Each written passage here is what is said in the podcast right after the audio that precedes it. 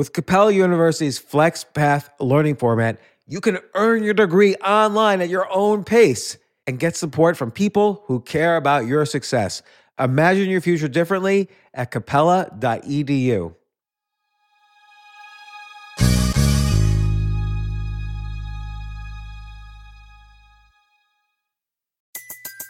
Everybody in your crew identifies as either Big Mac Burger, McNuggets, or McCrispy Sandwich, but you're the filet o fish Sandwich all day. That crispy fish, that savory tartar sauce, that melty cheese, that pillowy bun. Yeah, you get it every time. And if you love the filet of fish, right now you can catch two of the classics you love for just $6. Limited time only. Price and participation may vary. Cannot be combined with any other offer. Single item at regular price. Ba da ba ba ba. This isn't your average business podcast, and he's not your average host. This is the James Altucher Show.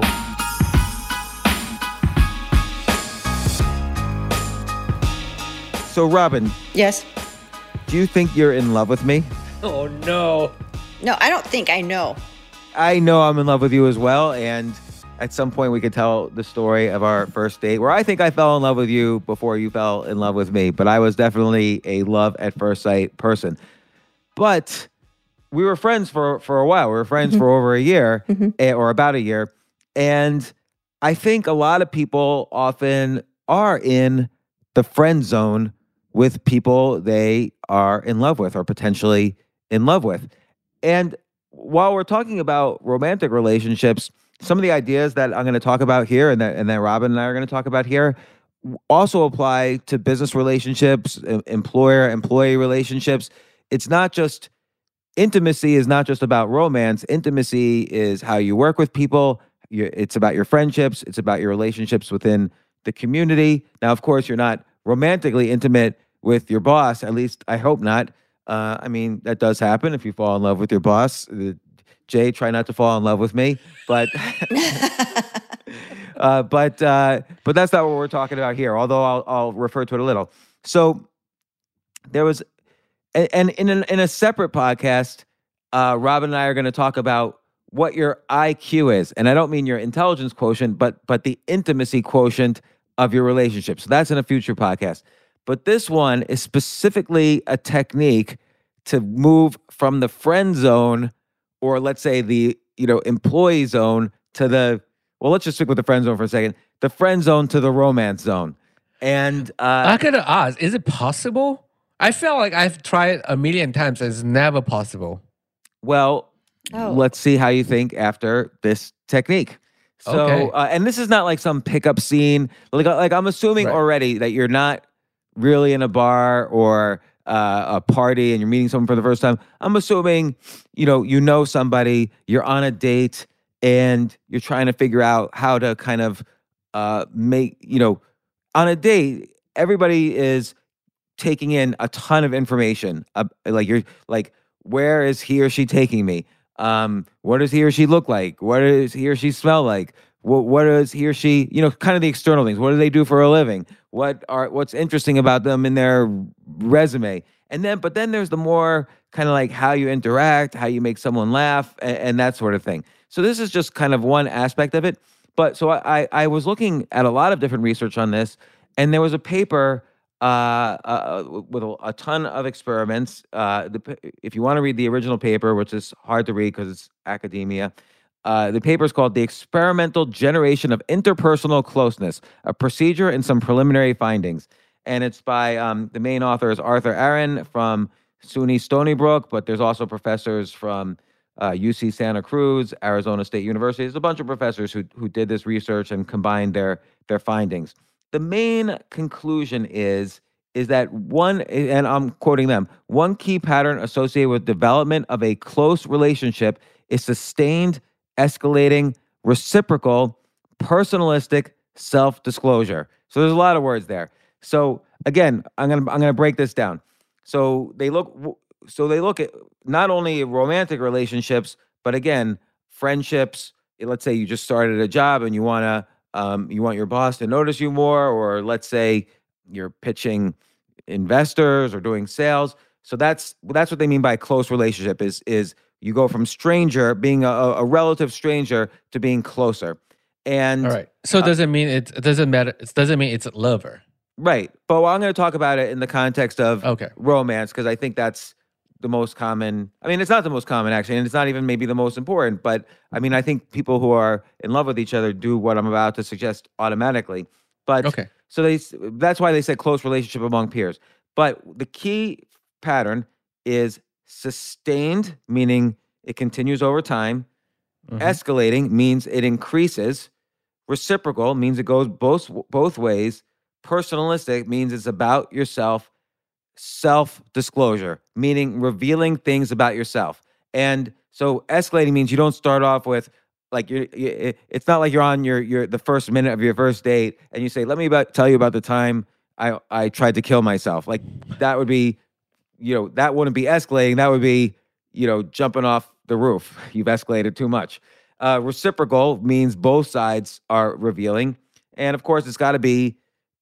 Why does it? Why? Why do you think personalistic is impor- important? Why do you think it has to be self-disclosure as opposed to like, oh, here's some interesting facts about life? What do you mean by uh what's what's the word self disclosure? Yeah, it's about you. You're saying things about yourself that are maybe revealing that nobody, that that very few people, only people close to you might know. Trust. Yeah, I think trust, trust. is a, is is a, a good one. Like, oh, he, he trusts me, and that's why I think if it escalates too fast, that's a bad sign. Because whoa, whoa, why is this person? I barely know this person. He's trusting me too much.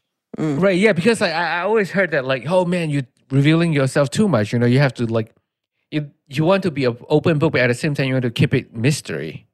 A little bit, but I that's why the escalating is important. Start off small, and if they're and you know, kind of encourage them. When you start off small, also, it's easier to encourage. And and by the way, we're going to get to the actual 36 questions that this study uses to get people closer. So and then we'll see how they escalate. I think the key is you get someone to say, "Oh, uh, well, we'll see some of the questions." But if someone starts off small, then their brain tells them, "Oh, I am the type of person who reveals personal things to this almost stranger." And so, as their brain gets comfortable with that, then it's possible to escalate. So, yes, this is a technique, but I think the other thing too is is that um, you're you're spending something. You're you're when you reveal something about yourself, like you just said, Jay. You, you know, people even say, "Oh, keep things close to the vest." You're you're you're spending a little bit of your mystery advantage in order to get this vulnerability advantage, and I think people are afraid to do that. So, uh, you know, that's important.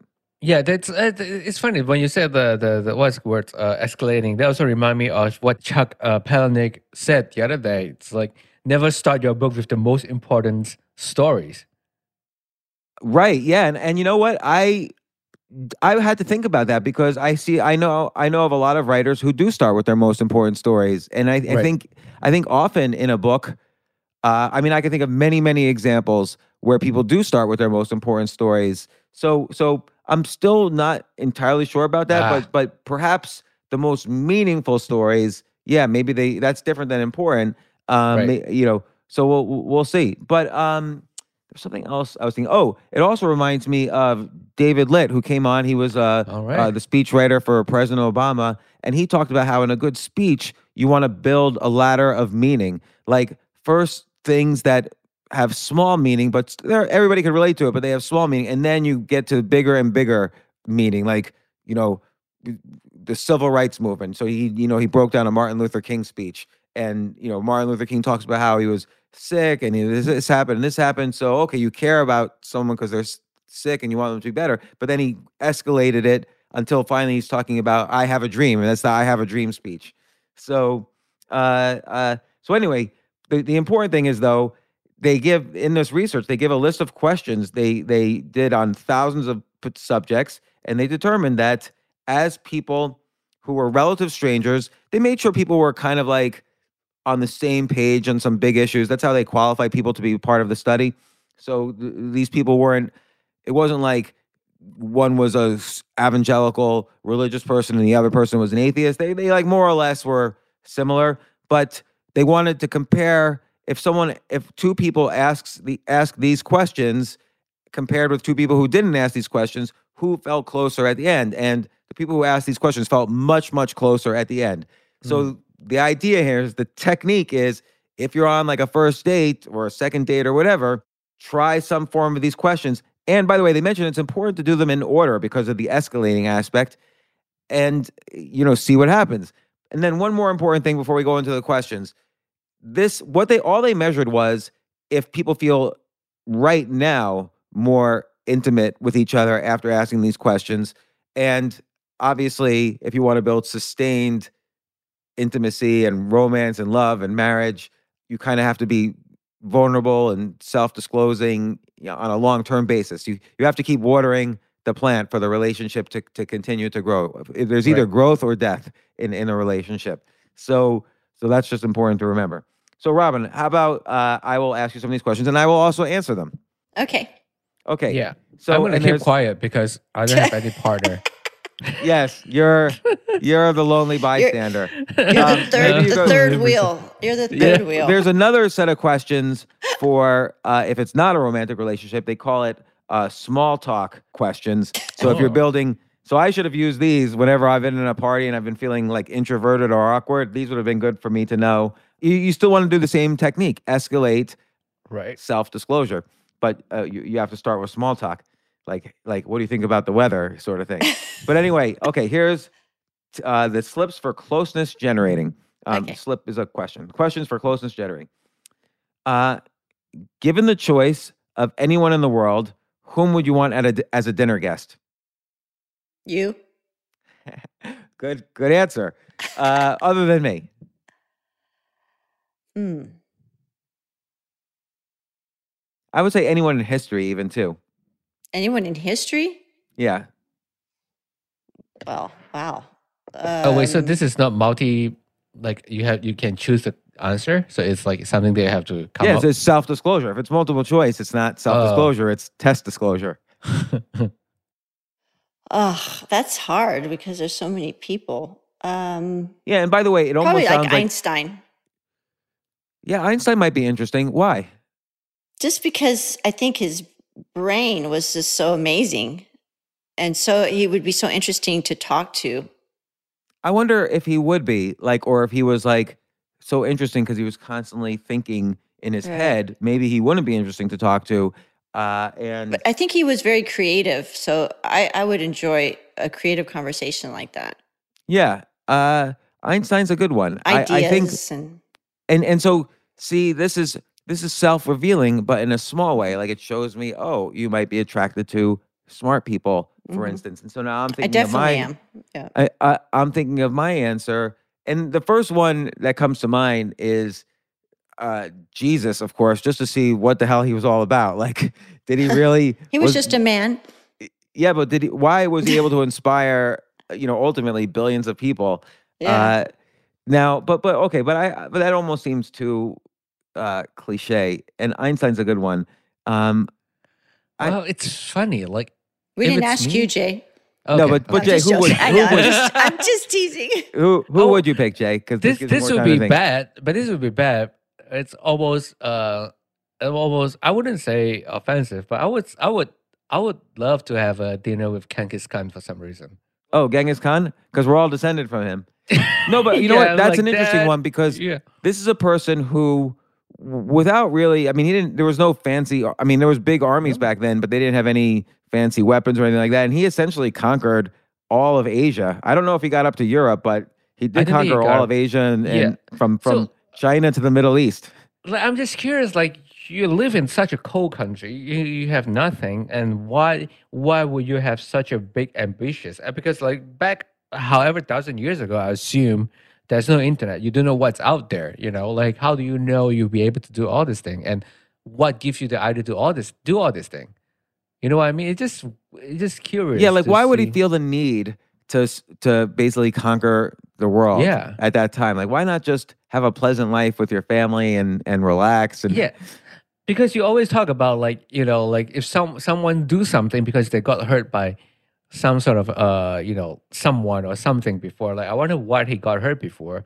You know, like maybe know or Hitler- maybe he didn't like his home life and he figured okay well i could rape and pillage all the time that seems like for him that seemed like a better life Uh, yeah. so I mean knows? like there's something they must have he must have like uh you know like see or something that he might have seen or he might have done they're like okay this feel good or you know because if you think about it like why like you said why why is the need of conquering and also what And also, also what his strategies were for conquering. Let's not Mm. Yeah. forget he was the most successful conqueror in history. I would Yeah. say, in terms of ranking, there's there's Genghis Khan, there's Alexander the Great, who went all the way from Mhm. let's say uh, Eastern Europe through, down to India, and with Right. Persia along the way. There was Charlemagne, uh, not Charlamagne tha God, who's been on this podcast a couple of times, but Charlemagne the Emperor, who was born in 754 AD, who basically conquered and unified Europe. It's probably the only time before and since that Europe's been fully unified. Uh, Maybe there's Attila the Hun, who was with his, you know, Oh, yeah, tribes were able to conquer the Roman Emperor, which had lasted for you know 800 years. About uh, uh, what other successful conquerors were there? Of you know, Napoleon took uh, you know both both. I, I don't want to say Hitler was a success, successful conqueror because he really wasn't, he's, but he's not a conqueror i don't think he's a conqueror he's more like a dictator yeah. But the one thing about both Napoleon and Hitler messed up strategically, which is interesting that Hitler didn't try to learn from Napoleon's mistakes, is they both tried to invade Russia and they both basically uh, just lost their shit in, in Russia. Yeah, well, the only I think the only one that that we mentioned that uh successfully conquered Russia is Genghis Khan because you know it's right there. Right, but Russia wasn't unified at the time. Yeah, it wasn't unified at the time. Yeah, I mean, Russia's technique, Russia almost is the best defender because their technique is just to withdraw and withdraw and withdraw, and eventually the Russian winter gets everyone. they have the they have the terrain uh advantage, right? That's what you call the geographical advantage because it's so cold out there. Yeah. You know, it's like it's like I'm going through all the people. First off, having a podcast is almost like it's like I get to answer this question all the time because whoever I have on my podcast is someone I've dreamt of having dinner with. Like, you know, you mentioned Chuck Palahniuk earlier. I mean, yeah. he's, the, he's one of my favorite writers, and I get to talk to him for one, two hours whenever he comes on the podcast. It's like a dream come true. Or, or Gary Kasparov, I get to talk to him about chess for a couple Yeah. hours. Or It's it's great there because because now you and Chuck. I mean, I, I don't know how much you guys keep in touch, but like he likes you a lot. Like he sent you a nice note after the podcast. yeah, and um, uh, Even Robert Greene. Yeah, and Robert Greene was, is always so interesting and so smart to to learn from. So it's like I get to answer. It's like I don't have to answer this question. I get to live it on a. It's not a. It's not a dream scenario for me. I've had 900 guests or a thousand guests on this podcast that were all people I could have answered this question with. All these astronauts, athletes, writers. You know, Richard Branson. You know, again Gary Kasparov. All these people I would have. So I'm thinking more historical. Robyn picked kind of like uh, a, a an extremely smart person, perhaps the smartest person ever. Jay, you picked one of the probably the greatest conqueror ever. So I'm thinking of someone in the middle, and maybe this sounds a little corny, but Lao Tzu, the author of the Tao Te Oh. Ching. Because on the one hand, a lot of people assume Taoism is a and that Lao Tzu was a very spiritual person, and Taoism is a spiritual sort of religion. But there's a huge theory that Lao Tzu had nothing to do with religion or spirituality, and that the book, the Tao Te Ching, is completely a political text, and he was trying to advise the Chinese emperor at the time how to be a better emperor. So there is that theory that Lao Tzu and the Tao Te Ching is totally political. So I would be curious to have dinner with him because A, I think the Tao Te Ching, I've probably read it 500 times. It's useful for anybody to read, but uh, there's a lot of insights and, and depth to it. But I want to kind of know where it comes from. Nobody really knows much about Lao Tzu, so I'd like to, I'd like to have him on the podcast or have dinner with him. So okay, I'm gonna go to the next question. Um, Robyn, would you like to be famous, and in what way? No, How come? because I'm private. I don't like. I just I don't like. I think a lot of people think fame though is, and and and I think people are wrong about this, but I think people think fame is when everyone loves you, and infamy is when everyone hates you. Yeah, you get both when you're famous. Yeah, yeah. I think like just pick a random actor, like I don't know, Matthew McConaughey. I mean, I'm sure a lot of people love him, and I'm sure there's a lot of Mhm. people who hate him. Or take J.K. Rowling, who you know uh, sold like I don't know 500 million copies of her books, and right now a lot of because she's famous, a lot of people really hate her uh, because of recent comments. So there's made. lots of jealousy. Uh, you know, you- you're not.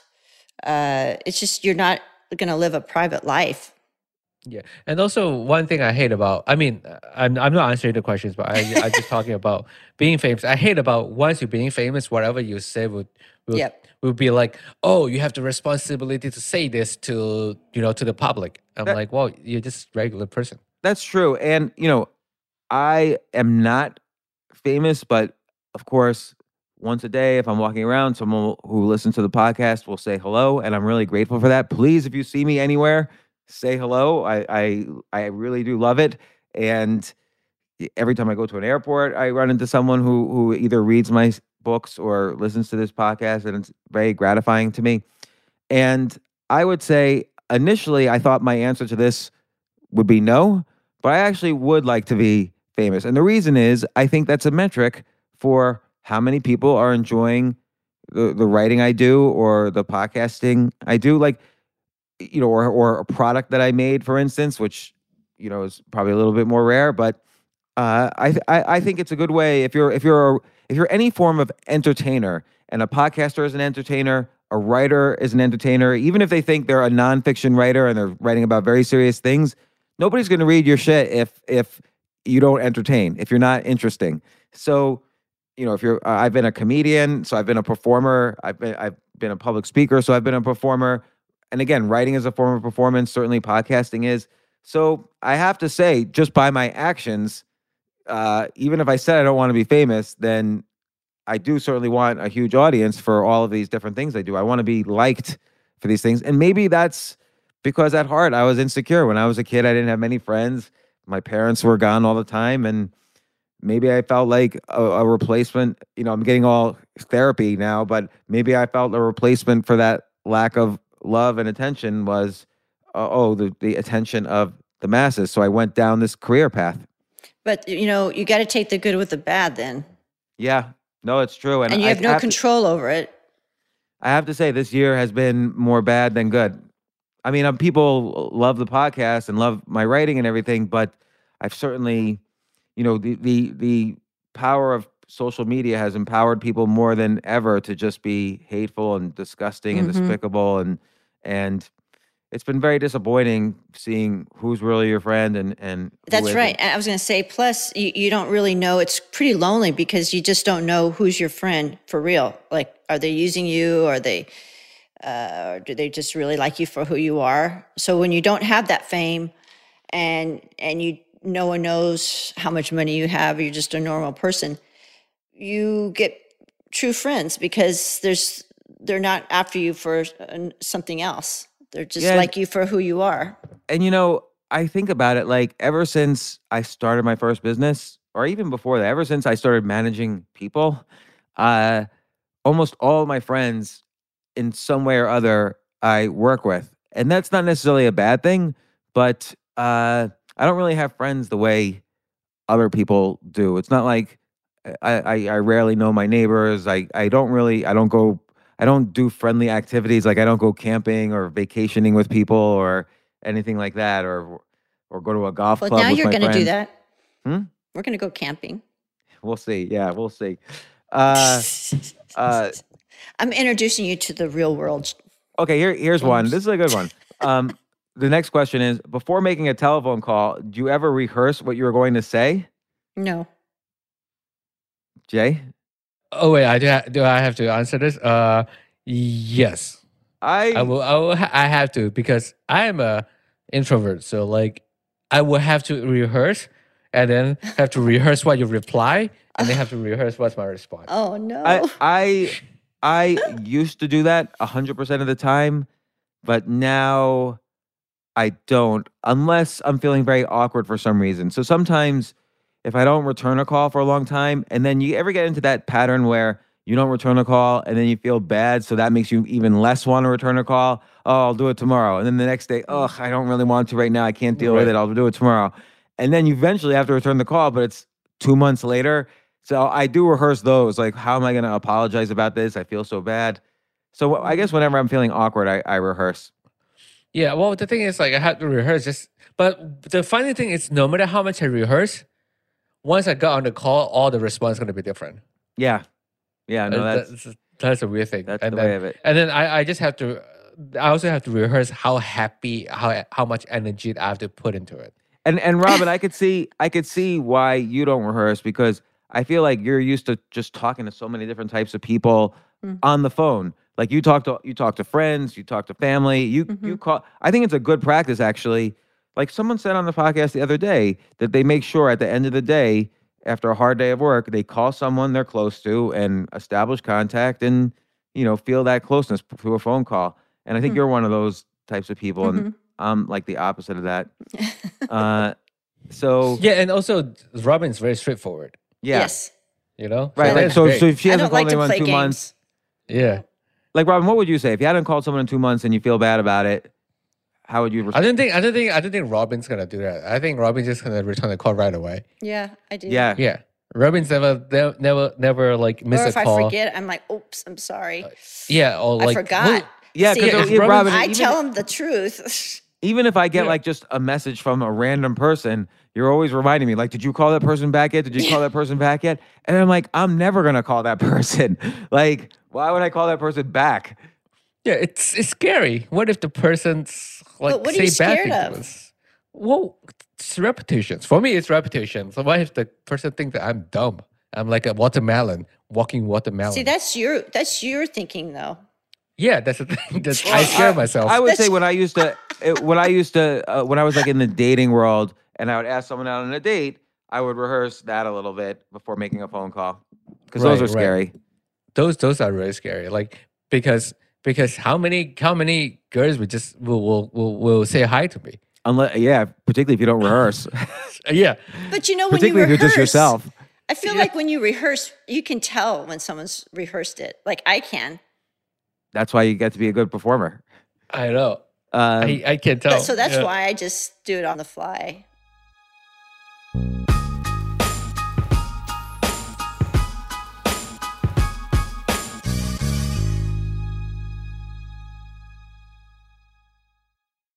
Yes, it's totally true. Airbnb has changed my life. If anything, they have made my life so much better. Like I used to live in Airbnbs. I, I lived in over 100 or 200 different Airbnbs over a three year period. And I loved it. I love, I became a really good guest of Airbnbs and I got to know lots of hosts. So when I initially owned a house, I, of course, the first thing I thought was, I'm going to turn my house into an Airbnb because I travel a lot. So why leave my house unused when I can make a side income by letting others Airbnb my house or come to stay in my house as guests and having my own Airbnb or, or being a host for Airbnb has allowed me to do just that. And I've met other hosts. I've actually spoken at Airbnb's host conference. I think it was in 2017. I met so many just nice hosts. It's a great community. And I love, you know, turning my own home into an Airbnb. Like I'm traveling to Austin next month. My home's going to be an Airbnb while I'm away, and I'll stay in an Airbnb. I'd rather stay in like a three story house Airbnb than in one tiny hotel room in, in the middle of Austin during South by Southwest. So listen, while you're away, your home could be an Airbnb. Many people host on Airbnb, but there are people who are just letting their house sit empty who've never thought about it or didn't realize their space could be an Airbnb. Hosting can easily fit into your lifestyle and is a great way to earn some extra money. So if you have a home, but you're not always at home, then you have an Airbnb. Your home might be worth more than you think. Find out how much at airbnb.com slash host.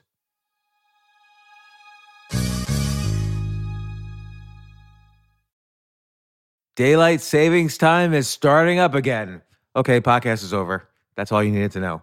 But why do we have uh, daylight savings time? Answer to give us more daylight from March through November. By setting your clocks forward, it may feel like there are more hours in the day, that initial, when we initially start daylight savings. But if you're hiring, it doesn't necessarily help you find qualified candidates for your roles any sooner. There's only one way to do that, ZipRecruiter. And right now you can try it for free at ziprecruiter.com slash James.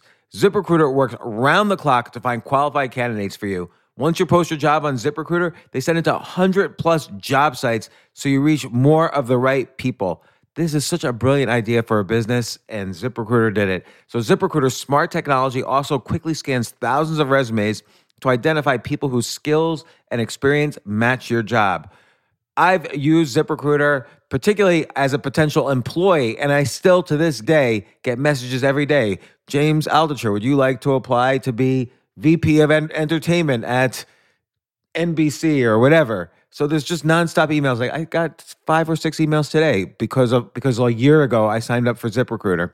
So spring forward with a new hiring partner, ZipRecruiter, and find top talent sooner. See why four out of five employers who post on ZipRecruiter get a quality candidate within the first day. Just go to this exclusive web address to try ZipRecruiter for free.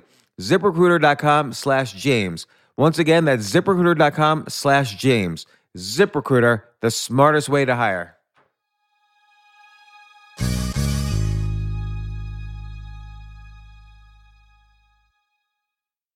Hey, listen, men's health is important. Men act all cocky and like they don't need anything. But the reality is, as you get older, there's some things you need. And it often feels like we're too busy to take care of our health problems. Like, I'd rather do anything than go to the doctor or the dentist or the pharmacy or whatever. But now you don't have to waste your time if you use HIMS. HIMS, H I M S, HIMS is changing men's healthcare by providing simple and convenient access to science backed treatments for erectile dysfunction, hair loss, weight loss, and more. The entire process is 100% online, so you get a new routine of improving your overall health faster. Jay, you listening to all this? Yes, I definitely gonna use him from now Not on. that you need it. You're you're young and healthy. James, I'm 35. You, you're getting there. You might you might need it. Who knows? But if prescribed, your medication ships directly to you for free and in discreet packaging. No insurance is needed. You can manage your plan on the HIMS app, track progress, and learn more about your conditions and how to treat them from leading medical experts. Start your free online visit today at hims.com slash James. Can you imagine that? There's a whole section just with my name on it. Hims.com slash James. That's how I how much I am representative of the kind of person who needs Hims. That's H-I-M-S dot com slash James for your personalized treatment options.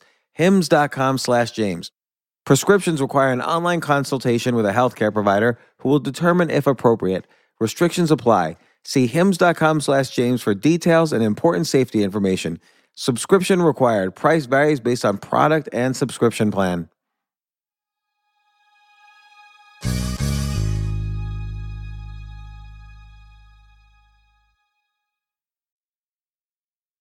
So, okay, next one. Um, when did you last sing to yourself and to someone else?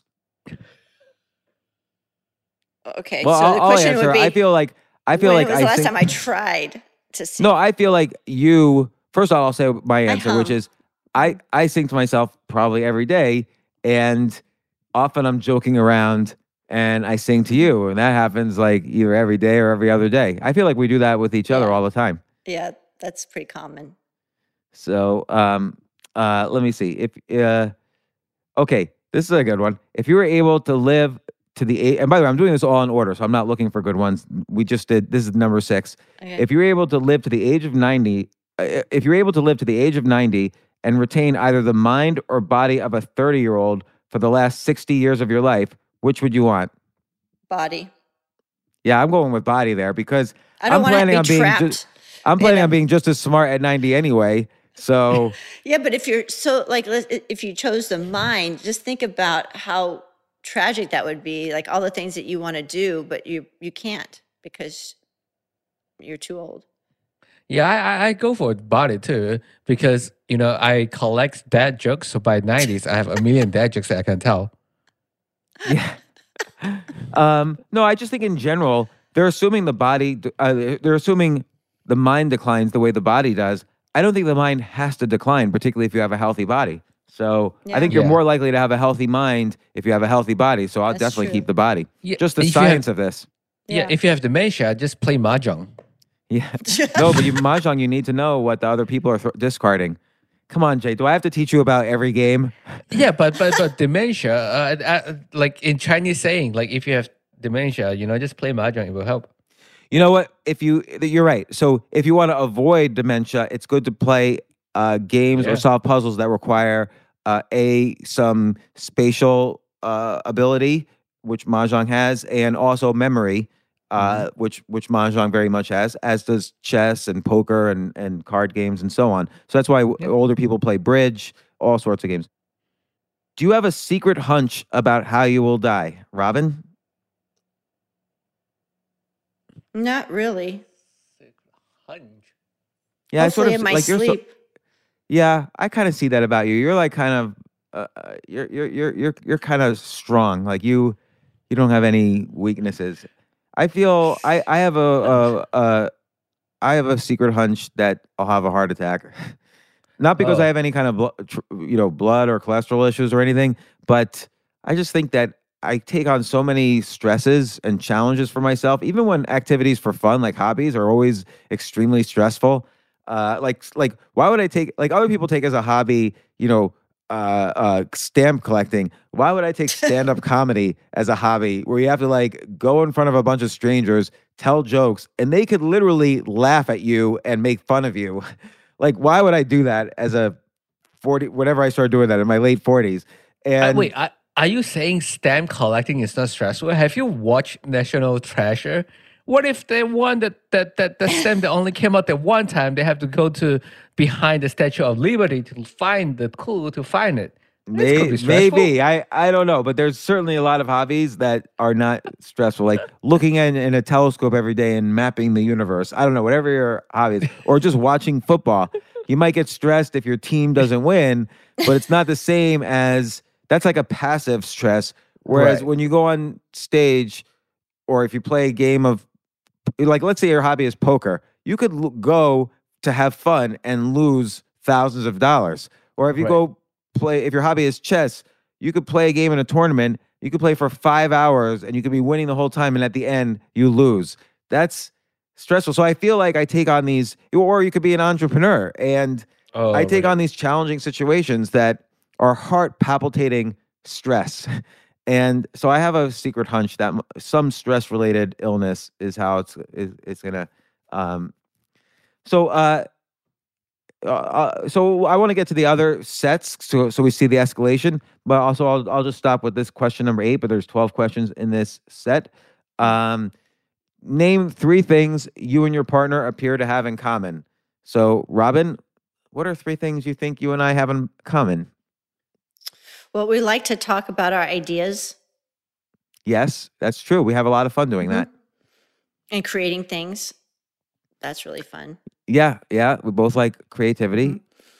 And we both like to watch TV. I don't know if that's, uh, you know what? Let's be proud of it. Like, watch TV and proud. Like, I love. I I feel like our generation was the first generation that has basically been exposed to thousands and thousands of stories because of TV. Like, our language of storytelling is so much greater than prior generations. Like, think like Robyn. Think of your grandparents. I bet you they could not tell us. Like, they have a very old fashioned way of telling us stories. How I remember my grandparents, and like we are much better at it because we've seen so many plots. Right. That's true. What's another thing though? TV is kind of like everybody likes Um, watching TV. We, we like to go on walks together yeah, and walking's very health, healthy. and we like to travel together. yeah, yeah, I, that's very true. And we Uh, I- also love experimenting together. yeah, Everything. and I think I think our values are similar, like our views on sure. Yep. on trust and parenting and rela- Yes. relationships. I think our Right. views on money are are somewhat similar. Right. um, maybe a little different. Uh, I think I'm a little more, oddly, because I've gone broke so many times. I think I'm a little more cautious than you. Um, but but that's cautious in investing part. I think caution in spending, actually, because as as mentioned in our in Hi, Jay, have we even released the How to Be Wrong? I, I don't know I'm, about uh, that. I'm, I'm wrong podcast because I talk about buying a house. No, yeah, yeah. I would Yeah, never have bought a house. Yeah, but you like to fly private, and I think it's too expensive. So I say go It's- commercial. So I, I think we balance each other All right, maybe we balance each other there. Yeah. And, um, because I think private is just over. It's just, I don't know. I I now agree with you on that, but sometimes it's It's convenient. extra, Yeah. as the kids say. It's Okay. extra. I'm going to move to set two, which is supposedly more escalating. And I, I um, so, uh, is there something that you've dreamed of doing for a long time? Why haven't you done it? Go to space. You really dreamed of going to space? Yep. hmm Did when you were a kid? Did you want to go to space? Yes. When I was a kid, I really wanted to go to space, but now I have no interest. But why why haven't you done it then? Uh, because I don't know. I'm not an Like- astronaut. Did you ever think about being an astronaut? Yes. Why didn't you go down that I'm path? not great at math. Oh yeah, that will stop be, Yeah. being an astronaut. That's sort of a shame that you have to be good at math to go into space. well, but but no, it's possible It now is with possible Blue now. Origin. Yeah, yeah, with but Blue by, Origin but it costs a lot of money. By the end of our lives, it'll be possible for anyone to go into space. So I bet you, Yeah. Robyn, at some point you will go to space. Um, Because that would And- be the most amazing thing ever. Something I've dreamed of doing for a long time. I feel I've done the things I've dreamed of doing. Um, oh, you know what? I mean, I've done this in the past, but for years. So, so when I st- I started writing in 1989 or 1990, and I wrote four novels and dozens and dozens of short stories. But that was then, and I didn't publish any of them because I was just I was building the skill. But now that I've been writing for 30 years, I I really want to write a novel, and I think I haven't done it because I think the reason, the real reason I haven't done it now that I'm thinking about it, a lot of it stems from insecurity that I could put so much effort into something for a year or two and then get it published, which takes another year or so. And then people just might not like it or might not read it. The average novel sells like a few hundred copies. And with when I write articles or blog posts or whatever, I try to do it in a storytelling fashion, even if it's nonfiction. So, I, and I try to be very revealing about myself and my failures and and times I've been, you know, had hardship and and so on.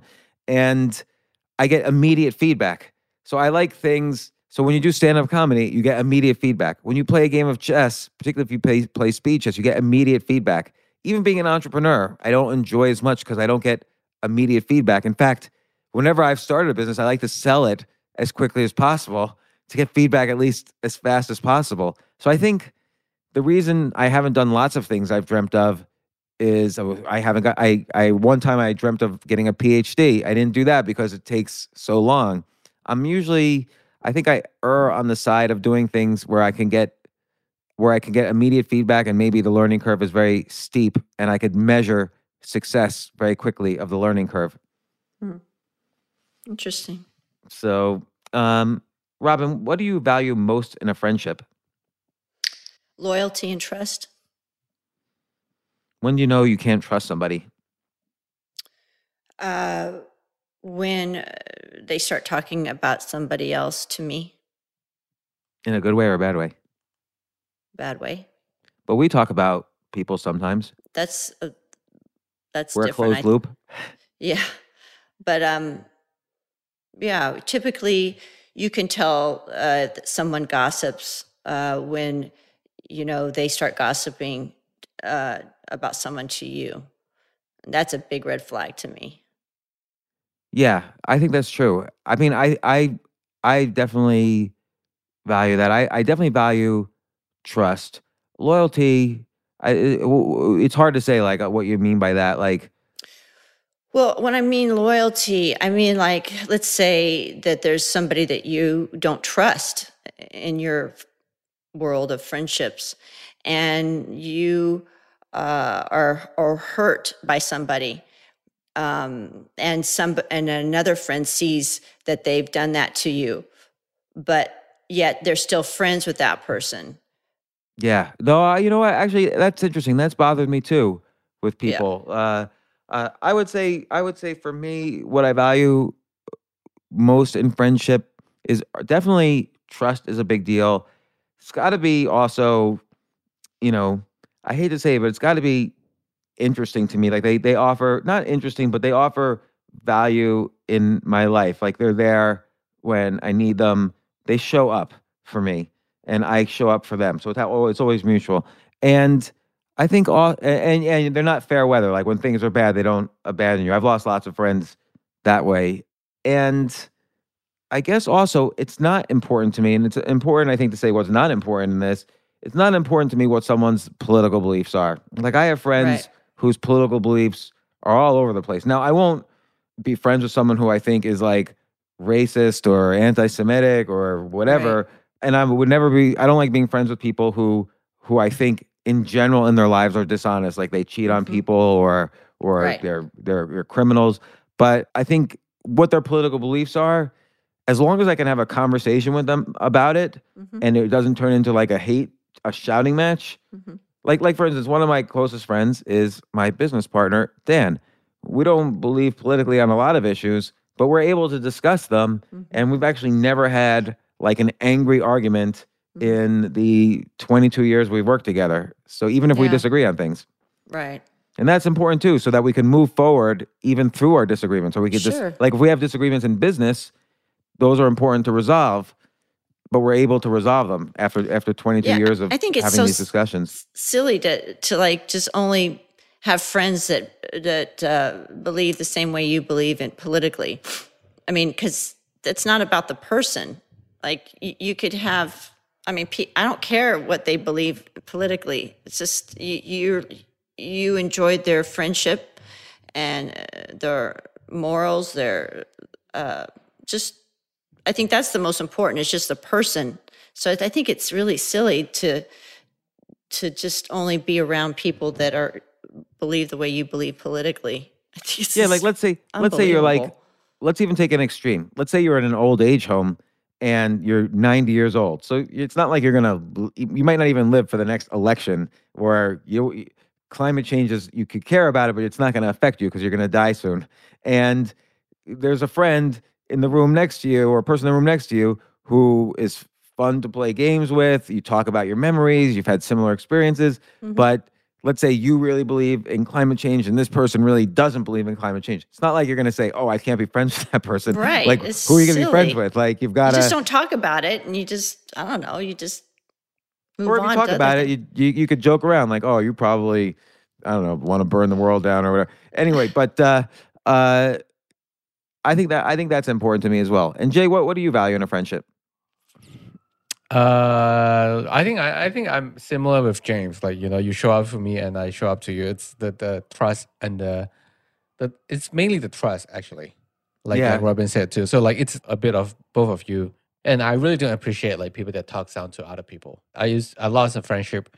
Like yeah, he helped me before, but like every time he he will like talk down to me. He he treat me like like you know I'm second class person. You know, like he's like the big man in the house, and I'm the small man in the house. Yeah. Yeah. Yeah. So so it's interesting. So this is set two. We we had gone through set one, but these I just the last one or two questions were from set two, which is escalating intimacy. And notice, like as opposed to like, oh, who would you want as a dinner? gue- Who would you like to have as a dinner guest? This is more like, what do you value in a friendship? You know, uh, is there something you've dreamed of doing? This is more really about a deeper layer of you that you're asking about. And so I'm gonna skip to set three. There's like 12 questions in set two. Um, like how here's a question. How do you feel about your relationship with your mother? That was in set two. Um what We're not roles do- answering any of those. no, no, I'm just I'm just saying them. What roles do love and affection play in your life? Uh, what is your most terrible memory? Blah blah blah. But okay, set three. This is supposed to be the the highest, maybe not the most escalating it could be, but this is the next level of escalation. This is what they. This set was the final set in their experiment that they did. Uh, make three true we statements. For instance, we are both in this room feeling. So you can see how now it's going from something really uh, personal and deeper about you to to now the escalation is now it's about us. We're like in this together now. So so make make three true we statements. Okay, so we are both in this room feeling excited about our podcast. Yeah, and I would say like on our first date, I think we were both in that restaurant feeling we wanted to talk more about each other than about the original topic, which was investments. Yeah. Uh, Yes. all right, I'll go to another question. We don't have to say three. Um, oh, this, see, you can see how these are escalating. Tell your partner, like, let's say it's a date. Tell your partner something that you like about them already. So, like on that first date, I liked about, well, I liked how pretty you were. Mhm. Uh, I liked how I liked your values on parenting, Uh-huh. and I liked the you had been through some really tough experiences, and and really had gotten through them in amazing ways, and I really admired you for that. Yeah, so uh, I mean, the same um, made that first night. Um, I really enjoyed the fact that you were a good listener, that you were very smart, very intelligent, and very kind and real. Yeah. Okay, here's another one. This is a funny one given what's going on with Dave Chappelle. But what, if anything, is too serious to be joked about? I don't want to answer that one right now. Um, but here's an interesting one. When did you last cry in front of another person? Me? Yeah. Uh, about four days ago in front of my son. Really? What did you cry about? Oh, he was just telling me some things that he felt uh, when he repatriated last year, and it made me sad that Huh. he he actually felt that way. Yeah. So I mean, that, and that that is very revealing. It shows you know what kind of mother you are. It shows you you know how you have empathy with people and so on. And I think probably the last time I cried in front of another person was in front of you. I'm Yeah. pro- I'm probably a crybaby in front of you. No, Uh, you but I, I remember cry. when I remember when it was like overwhelming. I, I cry in front of you too. Yeah, you cry in front of me. Uh, uh, I remember when it was just overwhelming, like everything that was going on with this stupid article, which I keep talking about, but I gotta move past it. But but this is the last time I think I cried really in front of you. Was it was like I couldn't even believe so many people were, were like like Jerry Seinfeld, one of my one-time heroes, was writing an article just insulting me, not even addressing the issues. And he doesn't even know you. yeah, and people and people I did know who I had helped were trashing me on Twitter and whatever. And But those aren't your friends. You thought they were, they- but and that's the I- sad part. that yeah, that you that was the sad part actually to me. And and the reality is, I've had so many instances like that. Like, really, you are now trashing me? Like, I, Mm. I that it just it was a little overwhelming because I've had it happen before, but that was a little overwhelming. And yeah, It's so, good that you how- know that now. It's good that you know who your really friends are because basically just the two of you people on this call. no, No, that's not true. I've. I've I've actually met a lot of wonderful people Oh. through this yeah, podcast you too, do and have friends. yeah, True friends. yeah, I have I have I have. You don't friends. need so many true friends. I mean, just you just need a few friends. That's all you need. Yeah, Just your inner circle. here's some other sample questions. We don't have to answer them. Um, share with your partner an embarrassing moment in your life. You know that's that's very revealing. I've got a lot of those. If you were to become a close friend, please share what would be important for him or her to know. Complete the sentence. I wish I had someone with whom I could share X. Of all the people in your family, whose death would you find most disturbing? Why? Uh, Mm. Obviously, any of our kids would, Yep. would be. Uh, share a personal personal problem and ask your your and and ask for advice on how she he or she might handle it. So again, these are like very not only revealing, but you're including the other person. So that's the escalation. So the first one is, you know, of the who would you want to have dinner with sort of variety. The second set is, you know, telling things about yourself that, you know, like what's your dreams and stuff like that. Uh, the third thing is either saying something embarrassing that you wouldn't normally say normally say about yourself, like when was the last time you cried, or they're about us, like tell me how you feel about me. So so that's like the next level of escalation. And again, the key always is to have nonstop.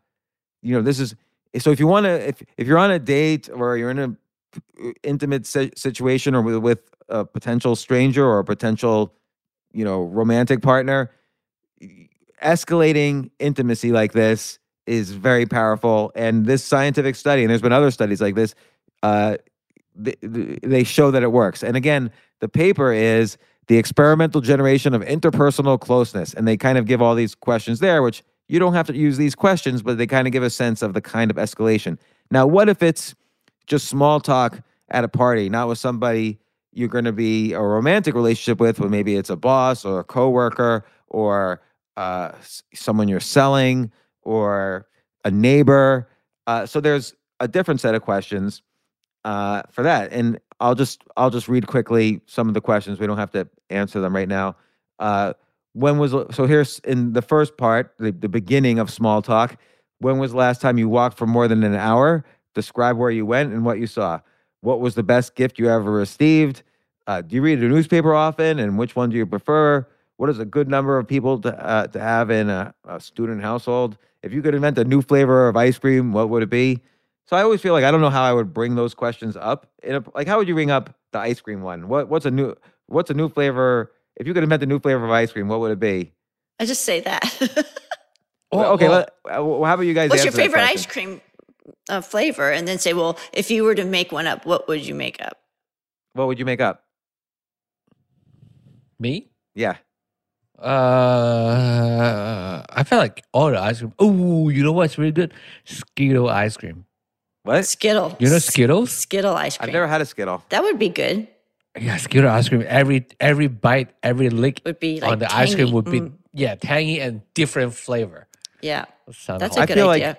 Like I feel Sour like I would want I would want waffle ice cream, like an ice cream that tastes like Mm. the flavor of waffles. Or you know what? How about plantain vanilla ice cream? plantain. with- That sounds greasy. Well, that's. Is it Let's say you could have that without- like- you- let's say you could have the flavor Gravy, without the grease, but maybe Uh, maybe the flavor includes the grease. I would Yeah, have the a flavor is in Bido the honey. grease. Bit-O-Honey ice cream. What's that? Better, honey. Bit-O-Honey. I like that candy. What's biddle? Bido honey. It's a Spell it? it's an old it's an old fashioned candy that you know how that candy I was eating by the No. side of the bed and all those packages. Oh, what, how do all you the spell it? wrappers were like on the floor and everything. How do you spell it? B I T T and then O, I think, and then honey. Mm, so good. Or like Let's see. sugar daddy. Bit- oh, oh, bit. Oh, bit- honey. Oh, honey. Mhm. Ah, yeah. I had to Google to. It's, it's a bit. B i t t dash o dash honey. Yep. Um, let me see. Or what- remember, what- remember sugar daddy and sugar babies? I never had any of these. Good. So biddle Maybe honey. they shouldn't have that name anymore. That, that would probably be They probably get canceled right away. sugar it's, it- daddy. it's funny. They uh, Bit-O-Honey was started in 1924, Mhm. um, and by the Schutter-Johnson Company in Chicago. I wish And we it was could a new buy kind that. of candy bar consisting of six pieces wrapped in waxed paper and then packaged Mhm. in a cover wrapper. And the candy consists of almond bits embedded in a honey flavored taffy, which makes for long chewing candy. Ew, I don't like that. I love it. I feel like I'm chewing forever and stuff like that. Then it was merged into the Ward Candy Company of New York City in 1969, which had they made O. Henry, Raisinets, uh, and stuff like that. Uh-huh. And it was, and then they made a chocolate flavored version called Bit-O-Chocolate. Oh, never and then that. they were acquired by Terson Company in 1981, and then Hmm. they uh, Terson Company sold Bit-O-Honey to Nestle in Hmm. 1984, and in 2013, Nestle sold Bit-O-Honey to Pearson's Candy Company, Hmm. and then in 2020, a few months ago, Spangler Candy Company bought it. So it's funny how all the different mergers and stuff that the, the lifespan of a brand go, goes through. So, Mm. but anyway, um, so that's that, so that's in the first level of small talk, and other ones are: Do you like to get up early or stay up late? Blah blah blah. So you, you or no, sorry, that was in the second one. Another first one is, um, what's the best restaurant you've been in? Describe the last pet you owned. What's your favorite holiday? Blah blah blah. Set two, where it escalates.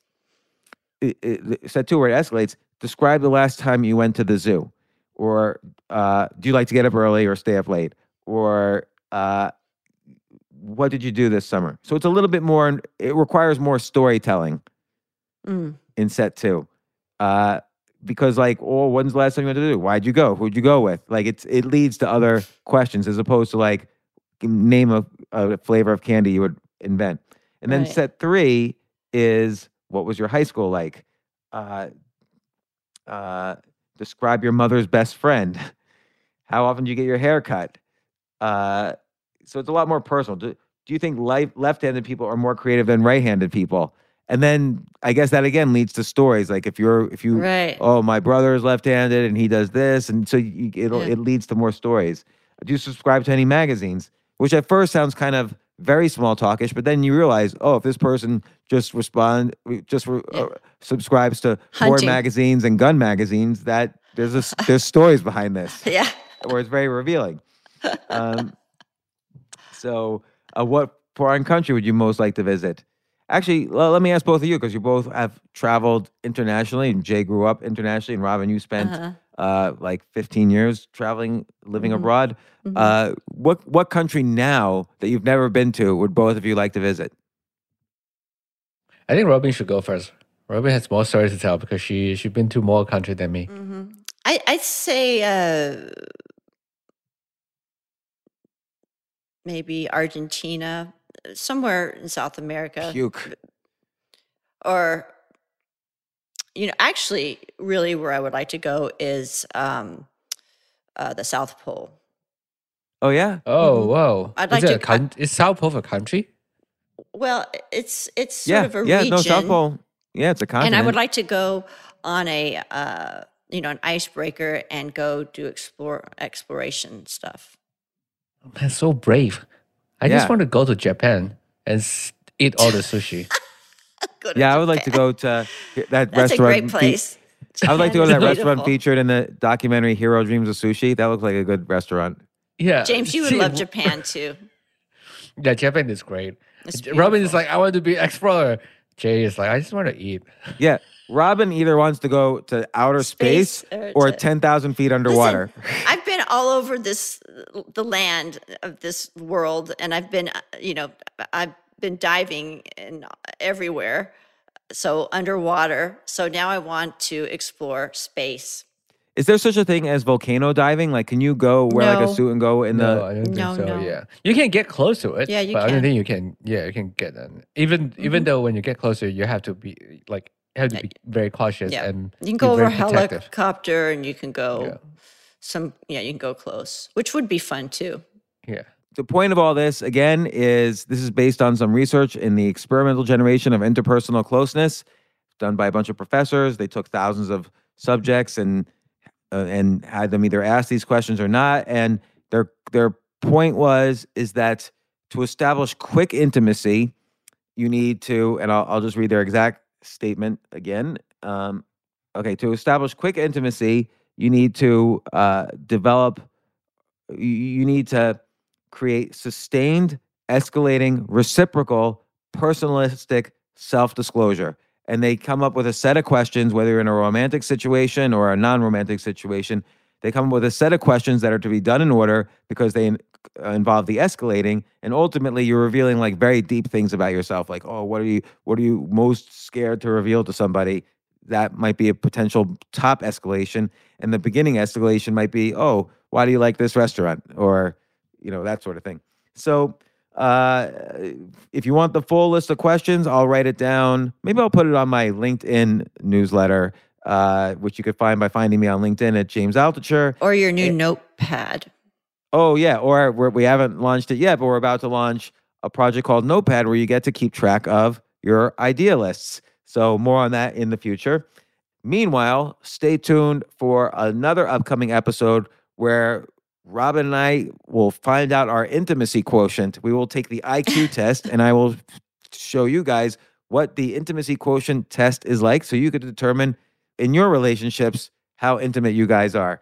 W- When that when when when when we were recording the podcast, you would see Jay sitting in the corner just crying. Yeah, Jay's gonna be sad. If there's any lonely young women out there who want a good person in their lives, Jay has gone from homeless beggar. I just saw one. I mean, he didn't even. He would just grunt. He like grew up with the wolves, and I took him and I said, "You could be an audio engineer, young man." And he went from audio engineer to super producer of podcasts, and it's really been amazing. So Thank you. I traded my smen- sense of smell to the sense of hearing. I'm not sure what that means, but yeah. and so, ladies out there, write write in or tweet that you love the podcast, and Jay always checks the Twitter. Yes. And Thank you. and once again, if you if you like what you heard here, please follow this podcast so you don't miss one. Robyn, thanks for coming on. Also, Thank tell you. tell me if you like Robyn because we all want validation of our choices. and um, see you guys next time. Thank you guys. Okay, All right, thanks. thank you.